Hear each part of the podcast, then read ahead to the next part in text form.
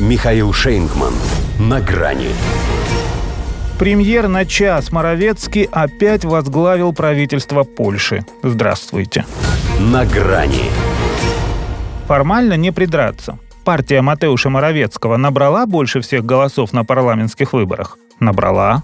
Значит, он по праву опять претендовал на премьерство? Вполне. Президент Польши Анджей Дуда должен был поступить по справедливости и поручить ему первому формировать правительство? Конечно. Вот и получается, что требования права и справедливости полностью соблюдены. Только и то, и другое в кавычках, потому что это и есть название партии, к которой Дуда имеет такое же отношение, что и Моровецкий. Подельники они, в общем. Поэтому никто и не сомневался в том, что один примет присягу второго именно 27 ноября. Ну потому что надо было выработать до конца все 14 дней, отведенные на это дело Конституцией. Правда, ни затяжка времени, ни возникшая вдруг у прежде всегда бесцеремонно хамоватого Моровецкого изворотливость не помогли ему заполучить в свой кабинет тех, на кого он рассчитывал. В какой-то момент на встречу с ним вообще никто из приглашенных не явился, в том числе и из числа соратников по партии, поскольку все понимают, что иметь дело с калифом на час – не вариант.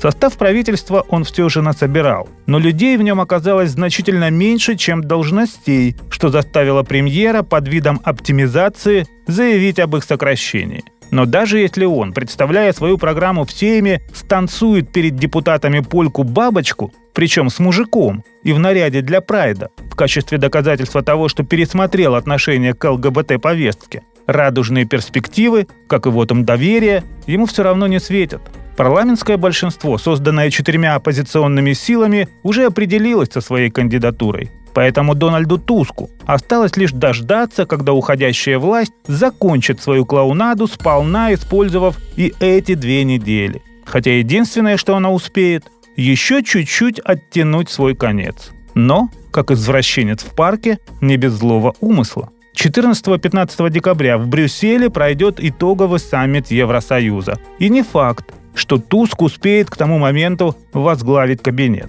А значит, страну опять представит Моровецкий. Мелочь, конечно, но нетрудно догадаться, насколько для Туска это принципиально и символично – триумфально вернуться в ЕС под занавес года. Впрочем, и Дуду можно понять. Он один остается в поле воином, потому и должен был показать, что не сдается на милость победителей и готов противостоять их планам. Забыл, наверное, что один президент Польши премьером Туском уже воевал. А теперь ему в Варшаве памятник стоит, который две трети горожан требуют снести.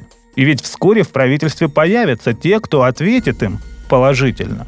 Впрочем, с монументом или без него, в любом случае, говорят, здесь эра Качинских в Польше подошла к концу.